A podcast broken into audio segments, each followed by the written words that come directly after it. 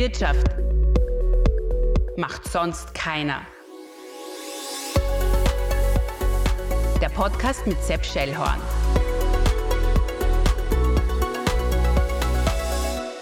Es ist mir eine besondere Freude, dass ich heute die Sonja Lauterbach in meinem Raum begrüßen darf, dem Podcast. Äh, Sonja Lauterbach ist de facto das Sprachrohr aller EPUs. Also sie ist die starke Stimme, die die Einzelpersonenunternehmen auch brauchen in einer Zeit, in einer Krise wie diese, also von der ersten Stunde an. Ich glaube, wir hatten gemeinsam das Vergnügen, gleich am Anfang einmal bei einem dieser äh, Diskussionsreihen äh, dabei zu sein. Äh, das war irgendeine Podiumsveranstaltung fürs Fernsehen, aber ähm, Sie sind, Sie erleben viel mit, Sie sind äh, für die EPUler da. Also man, ich glaube, man würde Sie sogar zur Präsidentin der EPUler wählen. Sie kennen die Sorgen und Herausforderungen wie sonst keiner. Wie geht's Ihnen also persönlich? Weil ich habe ja am Anfang ähm, des Lockdown 1 als politischer Vertreter, aber auch als Unternehmer hier nicht mehr schlafen können wegen meinem Unternehmen, aber vor allem nicht mehr schlafen können wegen den tausend oder hunderten täglichen Mails, die ich bekommen habe, mit deren Sorgen und Ängste. Sie sind ein wahnsinnig empathischer Mensch. Prallt das an Ihnen ab oder frisst es Sie auf? Äh, also auffressen tut es mich nicht, weil ich differenziere sehr gut, dass das die Sorgen anderer sind und ich mache einfach, äh, was ich kann, dass ich Hilfe zur Selbsthilfe leiste. Ähm, das heißt also, ich mache deren Probleme nicht zu meinen, weil ich habe eigene. Und ich, ich möchte da auch emotional nicht zu sehr verstrickt sein, weil das blockiert mir das Denken, habe ich festgestellt. Ähm, das heißt, ich kann mich sehr gut abgrenzen. Es, es macht, was mir mehr Mühe macht, sind die, die Rahmenbedingungen, die immer chaotischer werden, immer durch, undurchsichtiger werden und wo es immer schwieriger wird, Menschen zu unterstützen bei der Hilfe zur Selbsthilfe. Mhm.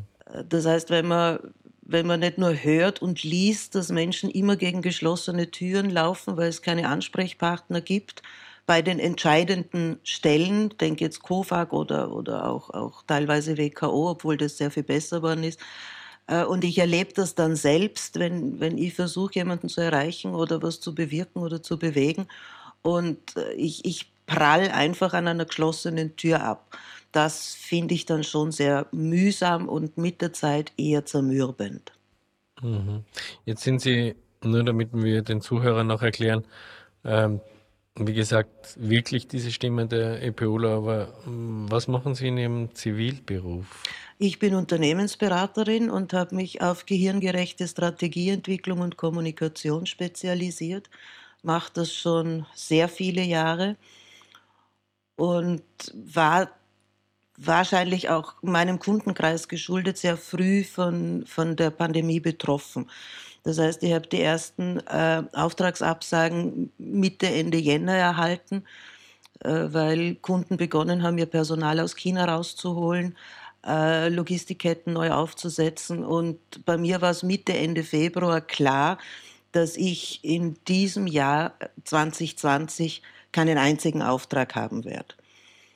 Und das war dann auch äh, eins der, der Hauptmotive, dieses Forum EPU zu gründen, weil ich habe plötzlich auf der Suche nach Informationen oder wer ist da überhaupt ansprechbar, um Informationen zu erhalten, äh, fast die Orientierung verloren und dann habe ich meinem gehirngerechten Ansatz folgend begonnen, äh, Gehirne zusammenzufassen. Das heißt, ich habe äh, Leute eingeladen, die äh, in ihrem Fachgebiet wieder sehr fachkompetent sind, dass wir die ganzen Informationen und das Know-how zusammentragen und das war so der Auslöser für EPU Österreich. Mhm. Aber das ist ein gutes Stichwort, gehirngerechte Kommunikation, vielleicht auch für die Regierung. Mhm.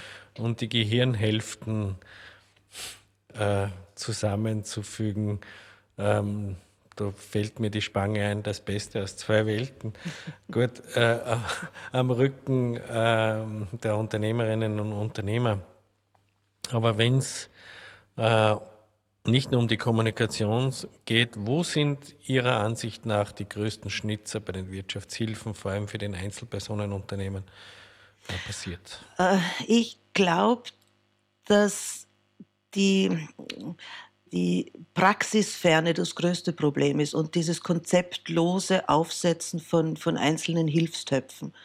Weil gerade jetzt, als die letzten beiden äh, Hilfsfonds aufgesetzt wurden, dieser Umsatzersatz für indirekt Betroffene und der, dieser Ausfallbonus, dieser zweigeteilte, wird klar, dass es so konzeptlos ist, dass es auch vermutlich für die KOFA kaum mehr administrierbar ist. Weil es gibt so viele Ausschlusskriterien, wo sich die Hilfstöpfe überschneiden und gegenseitig ausschließen und gleichzeitig gibt es dann Auflagen, die so praxisfremd sind, äh, wo man sich fragt, wenn die Regierung immer wieder behauptet, mit Leuten aus der Praxis zu sprechen, frage ich mich, wer, wer sind die und was tun die? Weil es ist in keinem Bereich, in keiner Branche äh, irgendwie praktikabel, und äh, was, was sehr zermürbend ist, ist, dass bei der Kommunikation der budgetierten Hilfe, also der, der Gesamthöhe der Hilfe, immer ausgeblendet wird, dass man mit äh, einem Budget oder einer Ankündigung oder einer Zusage keine einzige Rechnung zahlen kann in der Praxis.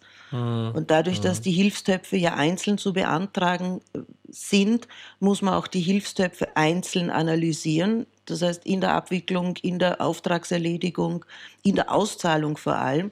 Und dort gibt es massive Unterschiede. Also dort ist bis jetzt eigentlich nur äh, der Umsatzersatz November relativ gut gelaufen, so wie ich an den Zahlen erkennen kann, die öffentlich zur Verfügung stehen.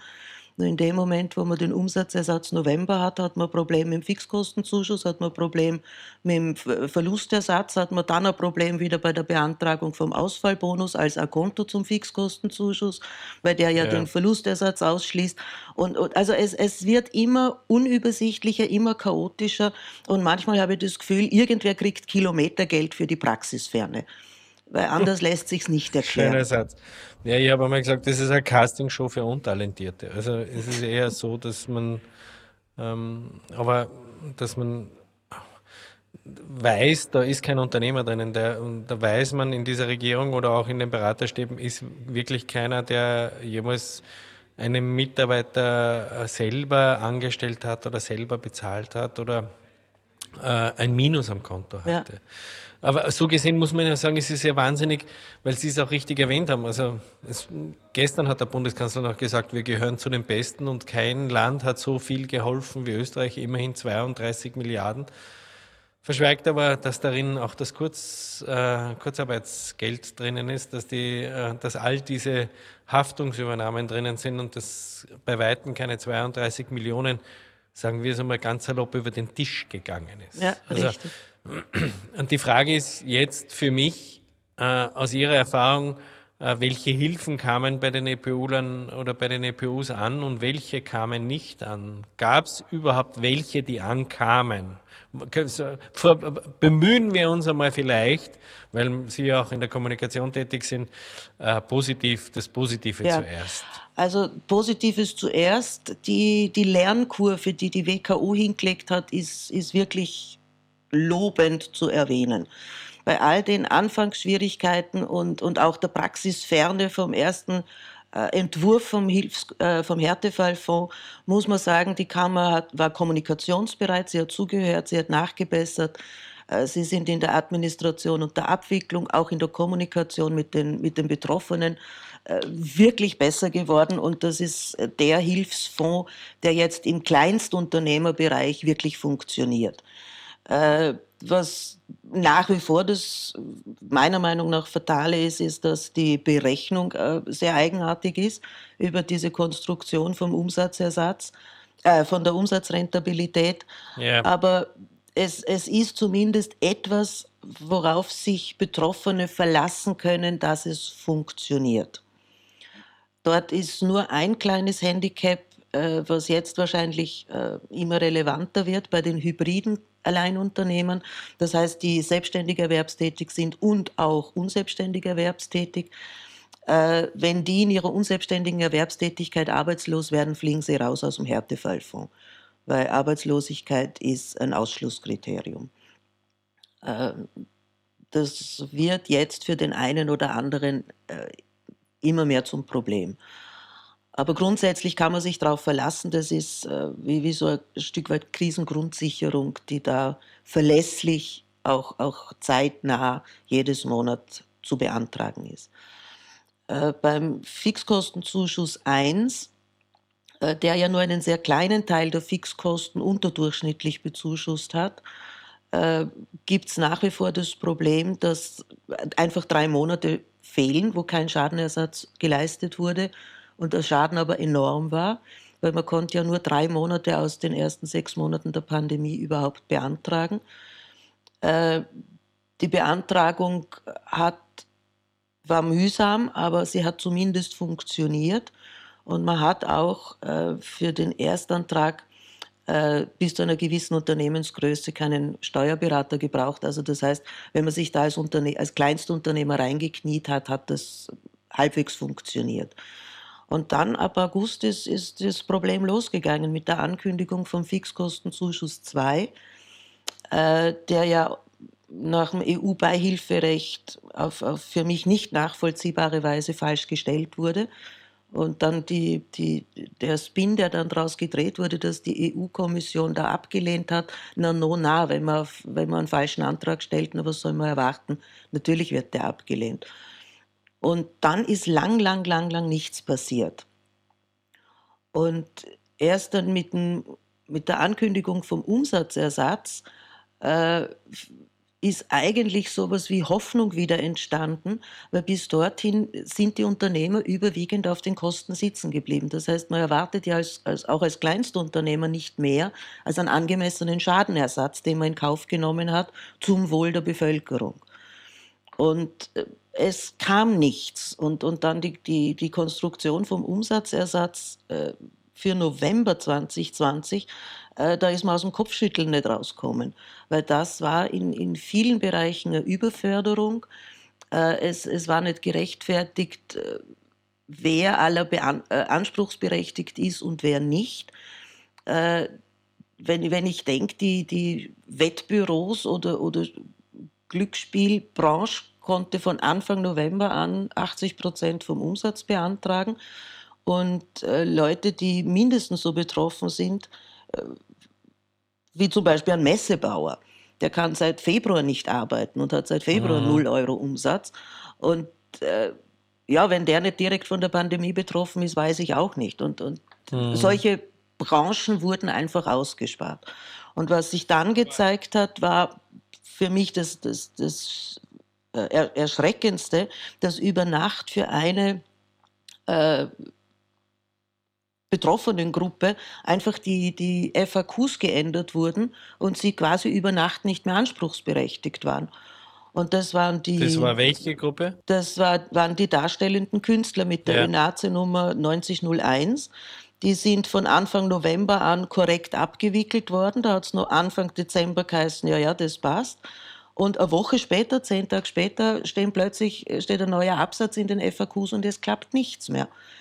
Und das ist jetzt ein zweites Mal passiert beim Fixkostenzuschuss bis 800.000, äh, wo es zuerst auch in den, in den FAQs geheißen hat, äh, Kleinst an, äh, die eine Zuschusshöhe bis 36.000 Euro erwarten, egal ob sie jetzt pauschal beantragen oder regulär, brauchen für beide Tranchen keinen Steuerberater.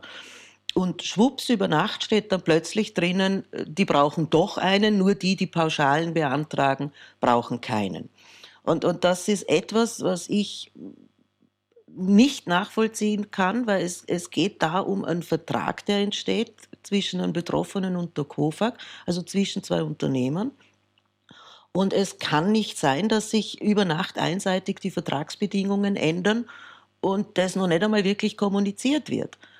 Mhm. Also da, da sind, sind, und solche Sachen gibt es zuhauf, wo man sich auf den Kopf greift und sagt, äh, wie, wie kann das sein? Mhm. Äh, weil Sie das, das Interessante erwähnt haben mit den Messebauern, der natürlich kein Geschäft hat, weil er, weil keine Messe stattfinden kann. Aber was ja besonders lustig oder äh, eigentlich, äh, da würde ich Sie fragen, macht Sie das, müssen Sie drüber lachen, was ich Ihnen jetzt, jetzt erzähle, oder macht Sie das wütend, dass zum Beispiel ähm, ein Windpark äh, den Ausfallsbonus für November, Dezember bekommen hat, weil er weniger Wind gekriegt hat. Kann man jetzt sagen. und der war nicht schlecht, ja. Also der war schon gesalzen. Ich meine, das ist, naja. Also wenn es nicht so traurig wäre, müssten wir jetzt wirklich lachen. Es ist aber Tatsache, dass das sowas passiert. Und äh, ja. ich, ich meine, das mit der Gießkanne durchs Land ziehen, das muss ich sagen, das kritisiere ich auch.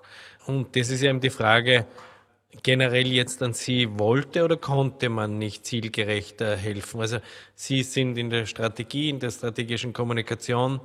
Ich glaube, es braucht auch eine Strategie in der Krisenkommunikation, auch wenn man nicht weiß, wie lange die Krise dauert, so braucht man einfach Kompetenz da drinnen. Also wollte oder konnte man nicht zielgerecht helfen? Ähm, ich, ich glaube, es ist eine fatale Mischung aus beiden. Weil zu Beginn, also ganz zu Beginn, war die Kommunikation sehr gut. Man hat wirklich offen kommuniziert, man hat äh, Dinge auf den Punkt gebracht, man hat Fakten, die man kannte, auf den Tisch gelegt, man hat auch Themen auf den Tisch gelegt, die man nicht kannte. Das heißt, so die, die Hinführung zum ersten Lockdown, glaube ich, ist sehr gut gelungen. Und es ist in der Krisen, im Krisenmanagement klar, dass man zuerst einmal irgendwie auf, auf Sichern geht, um sich zu orientieren, um sich einen Überblick zu schaffen, um auch die nächsten Schritte zu durchdenken und dann zu gehen. Und äh, es, ist, es hat aber nicht lang gedauert, ist diese parteipolitische Kommunikation äh, wieder in den Vordergrund getreten. Und von dort weg, glaube ich, hat man fast keine Fehler ausgelassen. Ähm, weil allein schon durch die, diese Infantilisierung in der Kommunikation mit dem Babyelefanten und all dem, also das, man hat Sprachbilder. Der ist jetzt ein Jumbo. Äh, ja, man hat Sprachbilder verwendet, die, die keine Information weitergeben. Weil man läuft in Österreich weder großen noch kleinen Elefanten im Alltag häufig über den Weg. Also das, und, und eine infantilisierte Bevölkerung äh, verhält sich irgendwann einmal, nicht einmal bewusst, aber man, man mutiert dann in Verhalten zu Kindern. Und das ist klar, wie dann die Eigenverantwortung dazu gekommen ist, äh, probiert man sich aus. Und, und für mich ist es äh, von der Kommunikation her, her eigentlich wenig überraschend, dass, dass immer weniger Leute das Ganze mittragen.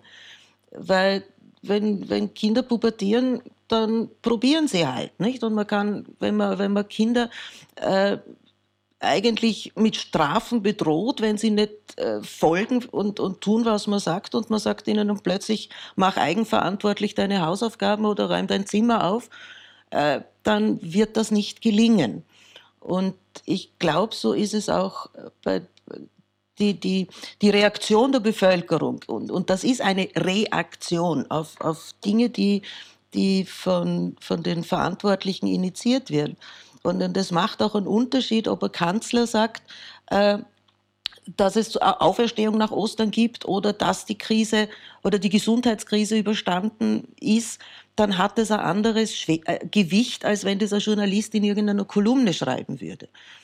Äh, das heißt also, die, ich bin mir manchmal nicht sicher, ob sie sich wirklich äh, bewusst sind, wenn sie kommunizieren, die Verantwortlichen, was sie damit auslösen, also welche Wirkung sie erzielen.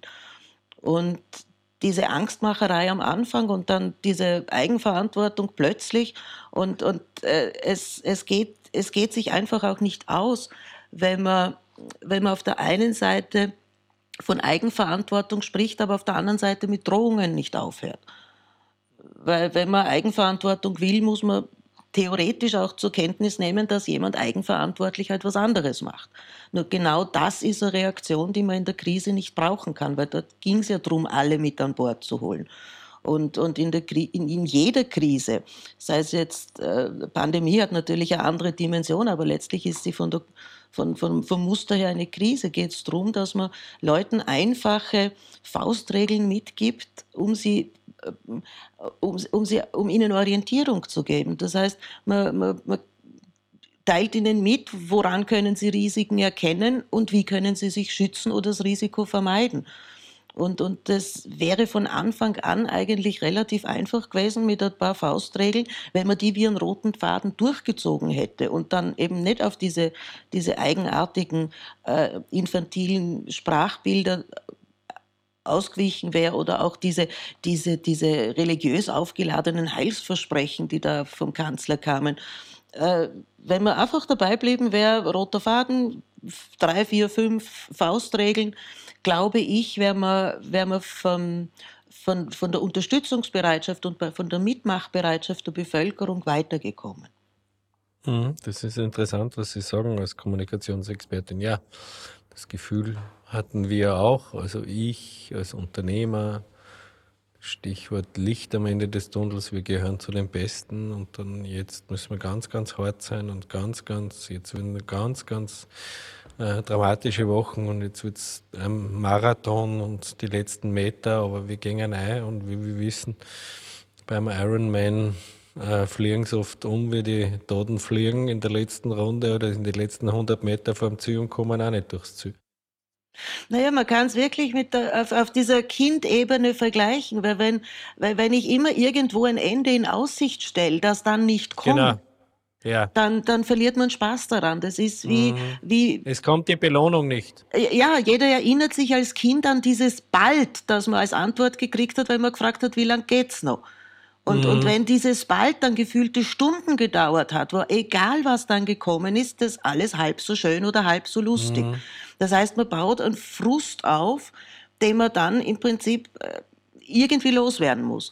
Und das ließe sich alles vermeiden, wenn man, wenn man Kommunikation ein bisschen professioneller anlegen würde. Und, und ich glaube, das ist der Teil von nicht wollen und nicht können, weil äh, ich, ich gewinne den Eindruck und werde ihn nicht los, dass die PR-Profis rund um, das Kabinett von, von Kurz und Co.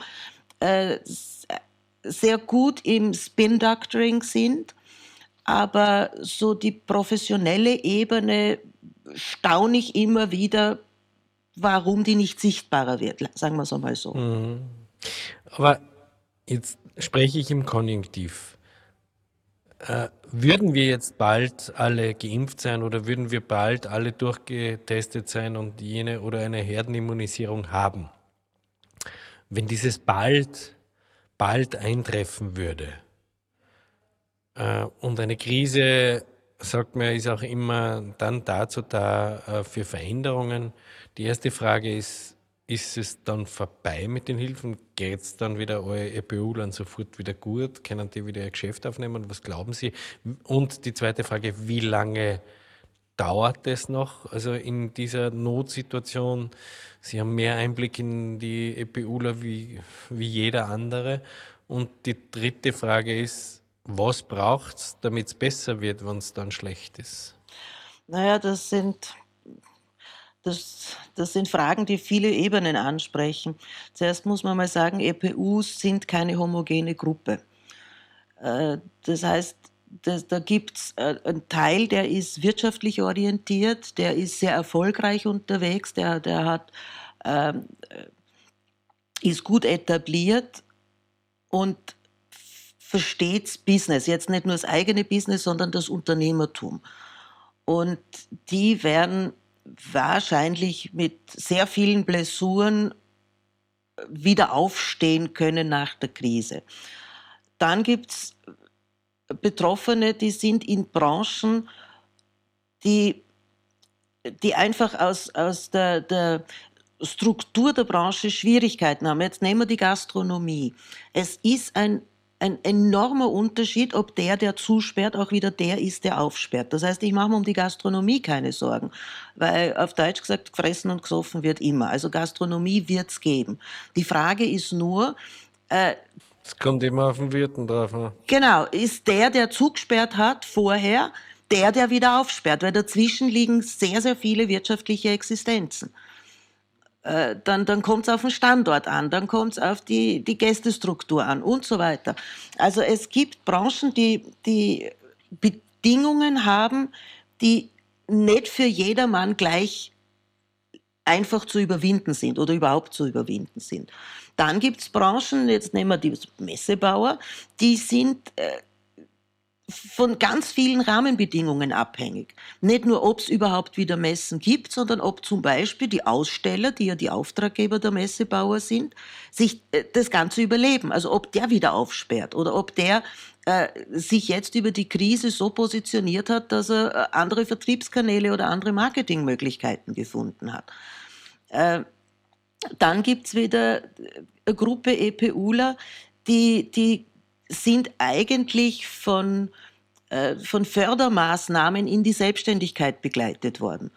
Die, die, die sind vom, vom Wesen, vom Herzen her nicht wirklich Unternehmer.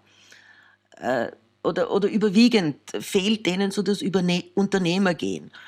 Äh, es ist auch, jetzt große Klammer, es ist auch erstaunlich, dass diese Unternehmer Schulungen vom AMS zum Beispiel immer noch die Bedingung haben, dass nach Ablauf eine, Selbst äh, eine, eine Unternehmensgründung verpflichtend ist. Ich muss da nur schauen, dass ich an anderen. Ja.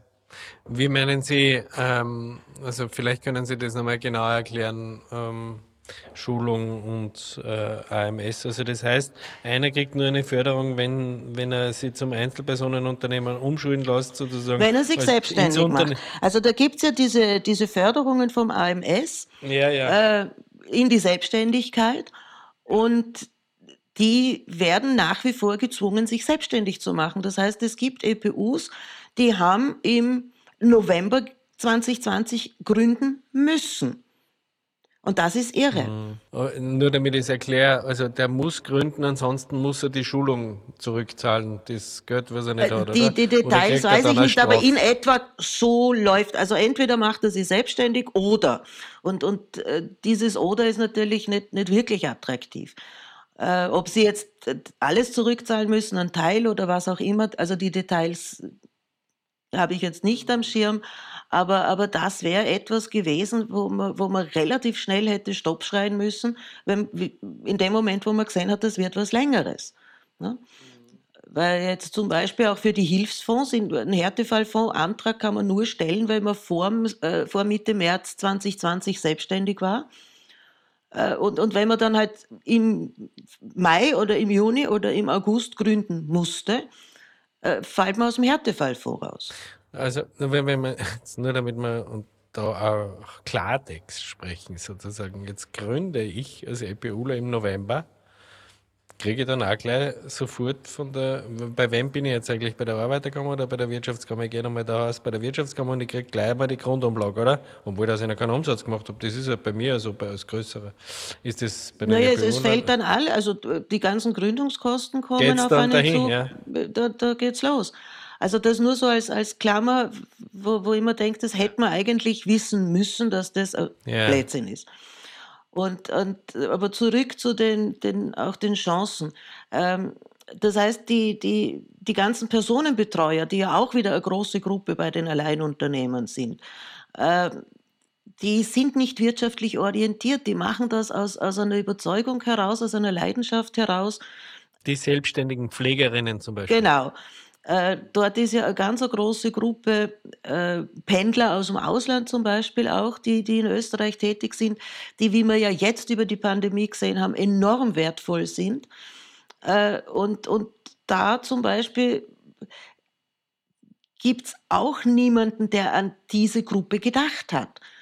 Weil es heißt üblicherweise, dass man nur ein, ein Bankkonto ein österreichisches Bankkonto angeben darf, um überhaupt eine Förderung zu kriegen. Und, und das ist eine Bedingung, die aus meiner Sicht gegen das Wettbewerbsrecht oder gegen EU-Recht verstößt. Aber ja, wo kein Kläger, da kein Richter. Nur die sind jetzt, die schauen überwiegend durch die Finger. Weil die sind auch nicht in, äh, ähm, und, und äh, da, das sind so Sachen, wo, wo ich mir denke, es wird immer wieder über die, dieselben Branchen kommuniziert. Da geht es um Kultur, da geht es um Gastro, da geht es um Hotellerie. Aber es sind so wahnsinnig viele Branchen mindestens so betroffen, die nicht einmal erwähnt werden. Und das ist etwas, das macht was mit einem, weil man wird dann wie, man hört auf zu existieren. Man, man wird unsichtbar. Man, und, und wenn dann noch die, die Förderungen nicht kommen oder dann fast äh, die, die Zeit so lange dauert, bis ein Antrag überhaupt äh, bewilligt wird oder bis man Information hat, ob er bewilligt wird oder was nur fehlt, dass er bewilligt wird. das sind ja Wochen die da vergehen. Und das ist etwas, was dann massiv auf die Psyche schlägt und, und den Stress erhöht und damit die Gesundheit schädigt. Und, und wenn man dann noch das in, der, in der Situation ist, dass man schulpflichtige Kinder hat, dann, dann wird es ganz klar. Das ja, aber jetzt nochmal, nur nochmal, ich glaube, das müssen wir nochmal präzisieren. Wenn es vorbei ist, ist es vorbei, oder? Oder wie geht das dann? Oder wie, wie, wie schaut Ihre äh, Blick in die Zukunft aus? Ja, also ich denke, dass, dass man irgendwann einmal, wann immer das sein wird, äh, zumindest den Umgang mit dem Virus und den Mutanten, die da kommen, gelernt haben. Weil dass, das Virus verschwindet, ist Illusion. Warum sollte es das tun? Das heißt, man, wenn, wenn man dann einmal. Wieso, es ist ja mit dem Auto kommen und vorher wieder. Ne? Äh, ja, vielleicht fliegt es dann irgendwann einmal, vielleicht auch. Ich weiß es ja nicht, was den lustigen Textbaustein-Bastlern da nur einfällt. Aber, aber ich denke, wenn wir jetzt nicht schön langsam ernsthaft drüber nachdenken, wie man mit diesem Ding umgehen kann, dass äh, ähm, ja, ein, eine Form des, des Alltags, dass der lebbar ist, wieder möglich ist. Äh, mit, mit Rahmenbedingungen, allem, was dazugehört, ja, aber dass man zumindest schauen kann, dass, dass eine, ja, so, so ähm, eine Routine wieder entstehen kann. Ich glaube, dann kann man, kann man davon ausgehen, dass sich alle sehr bemühen werden, wieder diese, diese Wirtschaft in Schwung zu bringen. Die Frage ist nur, wie viel ist, da, ist bis dahin zerstört worden. Weil eben, ich habe ja schon gesagt, wenn der, der zusperrt, nicht derselbe ist, der aufsperrt, kostet das wirtschaftliche Existenzen. Es, es ist jetzt gerade im Alleinunternehmerbereich fatal, weil äh, sehr, sehr viele die Altersreserven aufbrauchen. Das heißt, die fehlen dann auch als Investitionskapital oder als Starthilfe, um, um nochmal Schwung zu holen. Und dann gerade bei den EPUs äh, hängt es auch sehr von der Lebensphase ab, in der man ist. Weil es ist ein äh, enormer Unterschied, ob man kurz vor der Pension steht, ob man am Anfang der Berufstätigkeit steht und noch, weiß ich nicht, 30, 40 Jahre vor sich hat, wo man die Spuren in der Wirtschaft hinterlassen kann, wo man mal auf die Nase fallen kann und dann wieder aufstehen kann oder ob, ob die Situation so ist, dass man vielleicht gerade eine Familie gegründet hat oder Wohneigentum angeschafft hat und, und jetzt aus den Schul über die Schuldenberge nicht mehr drüber blickt. Äh, und, und dadurch, dass man bei gerade EPUs die Privatsphäre von der Wirtschaftssphäre nicht trennen kann, äh, wird das für die, für die für sehr viele Kleinstunternehmer enorm schwer. Es geht ja, ich glaube, das ist auch ein Punkt, den man noch extra beleuchten muss. Es geht ja auch darum, also alle werden es nicht schaffen. Manche werden scheitern. Und die haben ja für ihr Risiko als Einzelpersonenunternehmen, das sie eingegangen sind, ein viel höheres Risiko eingegangen. Und das muss man mal würdigen, weil sie nicht in die Arbeitslose gehen kann. Genau. Ja, sehr also viele also werden es nicht das, schaffen, ja. Ähm, und das ist ein, ein großes, eigentlich, und, und wenn man, und das, darauf wollte ich eigentlich, wir müssen ja Lösungen bieten, weil alle unverschuldet oder viele, ganz viele, sagen wir mal 90 Prozent unverschuldet in diese Situation gekommen sind. Und es ist nicht so, dass man so den Schalter wieder umlegt und sagt, jetzt geht es wieder Vollgas weiter, sondern dass viele auch darum kämpfen müssen, um ihre Existenz, um ihr Aufgebautes, um knapp vor der Pension, ihr Erspartes wieder zurückzuholen, ihre Verluste abzudecken, all diese Themen.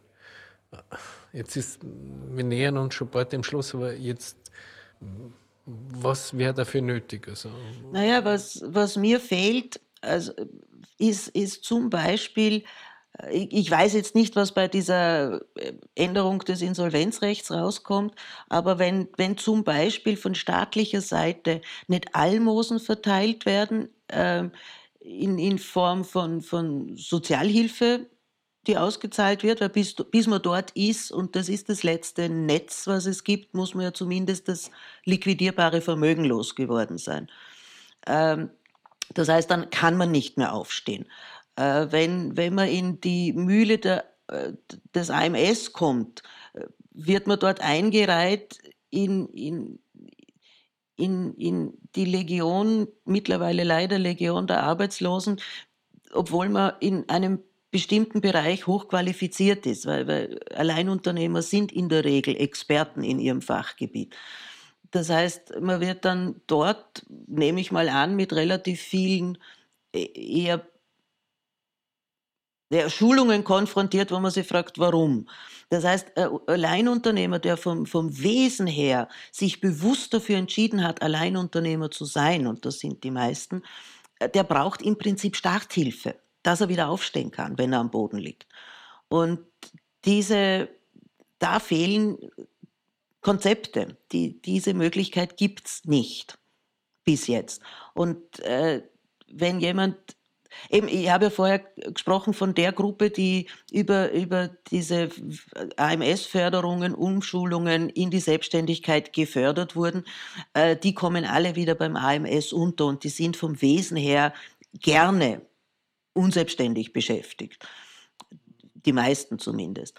Äh, das heißt, man muss dort auch, auch genauer unterteilen, welches, welches EPU-Segment meint man jetzt. Weil die, die wirklich gerne alleine arbeiten und sich sehr bewusst dafür entschieden haben, die brauchen im Prinzip nur Unterstützung, dass sie wieder aufstehen können und weitermachen können. Mhm. Ich würde mit Ihnen gerne mal so ein Zukunftsprojekt darüber diskutieren, ja. was es braucht, wie man, weil ich ja auch natürlich UNO-Sprecher bin, aber ähm, ich habe zu wenig Einblick. Und das ja. ist, das ist, glaube ich, die, die Thematik, das ist der Sukkus daraus, dass es, glaube ich, knapp an die 500.000 EPUs gibt in ja. Österreich, oder? Ist die Zahl richtig? Und dass wir viel, dass wir sie immer gelassen haben und sie, uns gedacht haben, die sind nicht solidarisch, die sind keine Gemeinschaft. Die laufen eh so nebenher. Was, mhm. Wie man das gesagt hat. Wie man früher gesagt hat, der Tourismus läuft so nebenher, ist mhm. wurscht. Die, das ist nicht so wie bei den Bauern, die mit dem Traktor nach Wern fahren und mit der Mistgabe. Eigentlich hätten wir uns vorstellen können, jetzt kommen uns mit der Fleischgabe die Köche, mhm. aber sie sind nicht gekommen. Äh, meine Frage, meine Abschlussfrage an Sie, formieren Sie sich? Sie, werden Sie eine eigene Kammer? Werden Sie eine äh, ähm, Interessensvertretung? Weil im Grunde genommen muss man ja ganz ehrlich sagen, ist es ja die absolute Ignoranz der ÖVP und der Wirtschaftskammer, dass man sie immer nur mitzahlen hat lassen, aber nie was für sie getan hat. Richtig? Naja, die, da, da muss man vielleicht ein bisschen ins Wesen eines Alleinunternehmers eintauchen. Das ist kein Vereinsmeier, das ist ein Einzelkämpfer. Das heißt, äh, echte EPUs, die das mit Leidenschaft machen, äh, sitzen nicht stundenlang in irgendwelchen Sitzungen herum, um irgendwelche Phrasen auszutauschen. In der Zeit gehen sie und machen ihre Arbeit und Umsatz und schauen, dass sie das äh, Geschäft nachhaltig absichern. Äh, das wird sich wahrscheinlich, sobald die Krise dann wirklich stabil vorbei ist, überwiegend wieder dorthin entwickeln. Das heißt, wenn ähm, die, es ist auch gerade bei den EPUs, weil das ist so für mich die einzige Unternehmensform, die hochflexibel und wahnsinnig schnell auf sich verändernde Rahmenbedingungen reagiert weil es ja nicht den ganzen Apparat mitschleppen muss. Das heißt, es sind gerade in den EPU-Segment so wahnsinnig viele neue Branchen entstanden oder, oder so, so Vorreiter, äh, die man in der, dieser postmonarchistischen Kammerstruktur nirgends unterbringt. Das heißt, man hat die irgendwo in, in Fachgruppen oder Sparten reingeschaufelt, wo es äh, in der Unterzahl sind und auch nicht wirklich vertreten sind. Und das heißt, die Kammer, glaube ich nicht, dass man die los wird, aber. Doch. Äh, ich, ich, bin ja auf die Welt gekommen, dass ich die Pflichtmitgliedschaft beende. ja, also das, ja, also es wäre wär schön, aber es würde für mich jetzt äh, schon mal ein wichtiger Schritt sein, wenn, die, wenn man die Kammer dazu bringt, dass sie eine Gegenleistung bringt für das, was sie kostet. Richtig, ja. Also wenn das einmal erreicht wäre, wäre das für mich ein ganz wichtiger und sehr großer Schritt. Und für die EPUs, muss ich ganz ehrlich sagen, leistet die Kammer nicht sehr viel. Die sind, wie Sie richtig sagen, einfach so als, als Beiwerk, als nicht einmal Deko mitgelaufen, sondern eher so als, naja, schleppt man es halt auch noch mit, wurscht. Und, Streusalz. Ja, irgend, irgend sowas. Und es, es ist tatsächlich so, dass, dass diesen EPUs ein, eine Interessensvertretung fehlt. Und, und da muss ich sagen, da bin ich aus, aus meiner hauptberuflichen Überzeugung heraus nicht dafür, dass man ein kleines neues Rädchen in ein altes System stellt, weil da geht man unter. Das heißt, entweder man, man macht wirklich was Disruptives und was völlig Schräges Neues, da habe ich ein paar Ideen. Äh, ob die realisierbar sind, dafür ist es noch zu früh. Da, da haben wir den, den, den Höhepunkt der Krise, glaube ich, noch nicht überschritten, dass man uns dann wirklich für äh, neue Zukunftsstrategien äh, dauerhaft, ernsthaft Gedanken machen kann. Weil jetzt muss man mal schauen, dass man die meisten überhaupt durch die Krise bringt in irgendeiner Form und dass man denen dann soweit äh, beim Aufstehen hilft und beim Wiedergehen Unterstützung bietet. Und dann kann man sagen, okay, was machen wir jetzt? Ideen habe ich. Ähm, nur ich glaube, äh, jetzt ist es wirklich noch zu früh. Das, das wäre genauso fatal, wie sich jetzt über Privilegien für Geimpfte Gedanken zu machen. Mhm.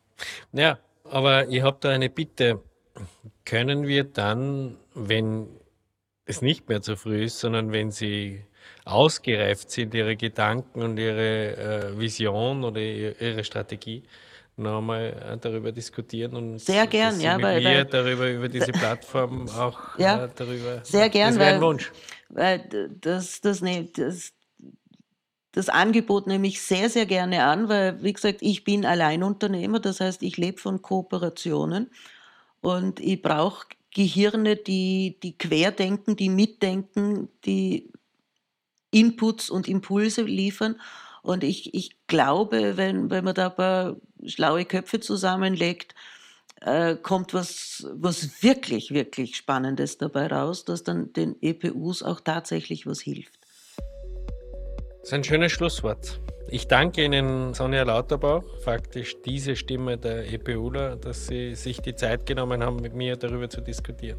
Danke. Danke sehr. für die Einladung und viel Erfolg weiterhin. Danke. Danke Ihnen auch. Danke. Wiederhören.